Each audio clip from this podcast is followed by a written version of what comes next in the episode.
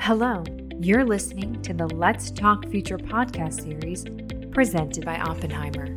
If you're interested in the economy, the markets, and investing in general, you've come to the right place. This series was created to fascinate and enlighten every type of investor. Curious about the latest consumer trends? How about innovations in healthcare or technology? The Let's Talk Future series definitely has you covered. Through timely and relevant conversations, we deliver some of the best thought leadership in the financial services industry. Our renowned hosts and guests explore big questions and big ideas and leave you with actionable insights. In this edition, our featured guest is Jay Olson, Managing Director and Biotechnology Analyst at Oppenheimer. And our host is Joel Sendek, Head of Healthcare Life Sciences Research Team at Oppenheimer. This episode was recorded on November 14, 2023. Thank you for joining us.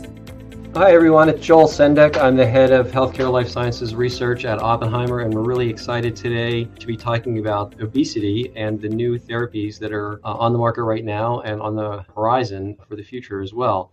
And here to talk to us about that is Jay Olson. Jay Olson's a managing director and a biotechnology analyst, and he covers a number of biotechnology companies, but he's probably one with the most expertise in obesity with regard to companies that are developing next generation compounds in the biotechnology space here at Oppenheimer. So welcome, Jay, for joining us. Thank you, Joel. Awesome. I guess the best way to kind of set this off is to really think about, why, Jay, do you think that obesity is such an interesting topic for investors these days? Yeah, Joel, thank you for having me on. It's a great topic and super interesting to most people with all the progress that's being made in the treatment of obesity. Beyond all the social media attention that most people are already aware of, investor interest in obesity has really been driven by the two leaders in obesity treatments. And those are Eli Lilly and Novo Nordisk, which are not covered by Oppenheimer research, but both stocks are up around 50% or more year to date, and over 300% in the last 5 years as a result of a number of factors, but mostly driven by the drugs they are developing for obesity.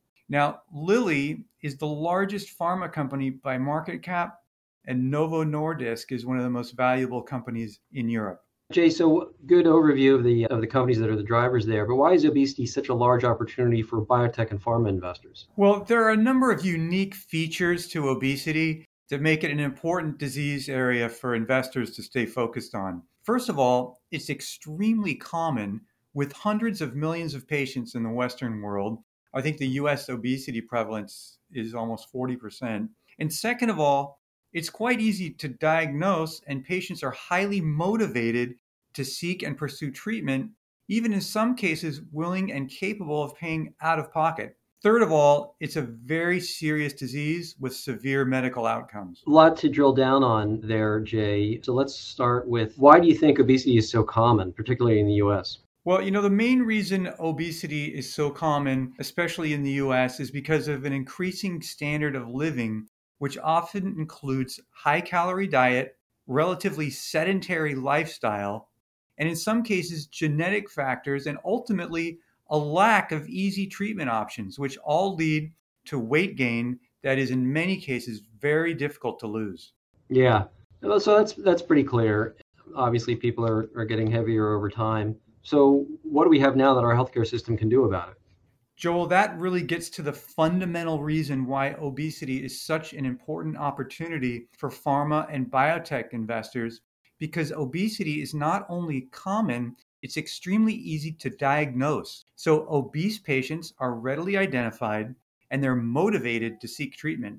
Now, you may know that certain diseases are considered silent killers, like undiagnosed cardiovascular disease that may require several diagnostic tests, or fatty liver disease, which requires an invasive liver biopsy, or Alzheimer's disease, which requires expensive imaging or PET scans.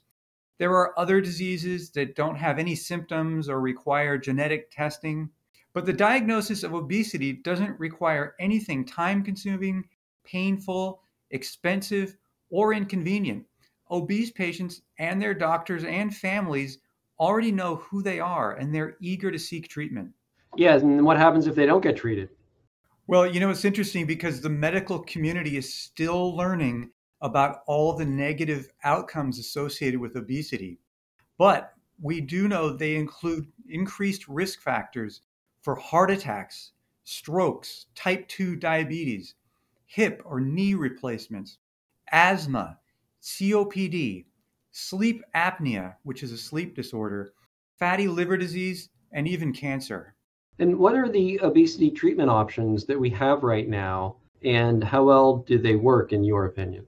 Well, that's a great question because for centuries, the only obesity treatments were diet and exercise, which requires extraordinary willpower and are not effective for many patients. You may recall a number of previously failed attempts at weight loss drugs that were either ineffective or unsafe, like fen-fen. Eventually, diabetes research led to safe and effective weight loss drugs, which are the holy grail of the drug industry.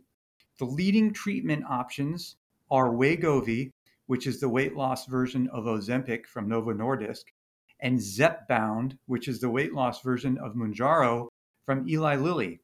These drugs are widely expected to sell tens of billions of dollars annually, which has driven outperformance for Lilly and Novo shareholders. These drugs work well, and they lead to rapid and sustainable weight loss. But there's still room for improvement, and it's an enormous market. So there's obviously plenty of opportunity for many more competitors beyond just Lilly and Novo. There are additional nuances here, like reduced lean muscle mass, which is a potential risk for weight loss drugs, and maintaining weight loss after treatment stoppage that may be favorable for some patients. We also expect combination strategies to become a trend, as several companies have already started working on these types of approaches. Well, that's great, Jay. But how well do these drugs work? Well, I guess in the clinical trials as well as in practice, as much as they know so far. And then what are the potential improvements you expect to see from the others that are out there trying to develop competitive drugs? So from what we know so far, the Lilly and Novo drugs lead to over 15% weight loss after just 1 year of treatment. Now, that's a lot for the average patient who weighs over 200 pounds. Both drugs do have side effects, including nausea and upset stomach, and they both require weekly self-injections. They are also relatively expensive at around $15,000 per year list price, with various out-of-pocket scenarios depending upon reimbursement. These side effects, plus the weekly injections and potentially high costs, do cause some patients on Lilly or Novo drugs to interrupt or discontinue treatment in a real-world setting, which can lead to a return of obesity. So as far as improvements go, future drugs may lead to either greater or faster weight loss, and they may be more convenient to take with fewer, less frequent injections, or potentially even an oral pill formulation that wouldn't require any injection. The potential advantages of new obesity drugs may help patients stay on treatment in the real-world setting and potentially lose more weight and keep it off. And which drugs are working on these new obesity drugs, Jay? Well, thank you, Joel. That gets to our investment recommendations.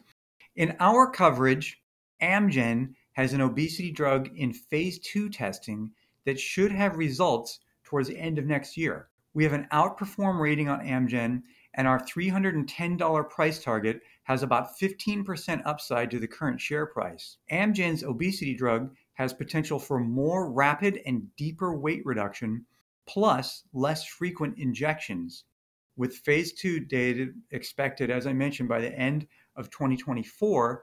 They also have an oral drug with initial phase 1 data expected early next year. Amgen has a $145 billion market cap. So over on the mid-cap side, we also cover Viking Therapeutics, ticker VKTX, with a $1 billion market cap and over 300% upside to our $40 price target. And they also have an obesity drug with phase 2 data coming next year for an injectable form and phase 1 data expected early next year for an oral pill form of their obesity drug. Now, we recommend buying both Amgen and Viking ahead of these potentially important obesity catalysts. All right, well, that's a great overview, Jay. Thank you for the recommendations, and I look forward to talking to everyone on our next podcast. Hey, Joel, thank you so much. It's great being on the podcast. Really appreciate it. Thanks for listening to this episode of Let's Talk Future. We know your podcast listening options are endless, and so we're glad you're spending time with us. Don't miss out on our next episode, and remember to subscribe today. Join our community to expand your thoughts on business, the markets, and the dynamic forces affecting them. It's time to talk future.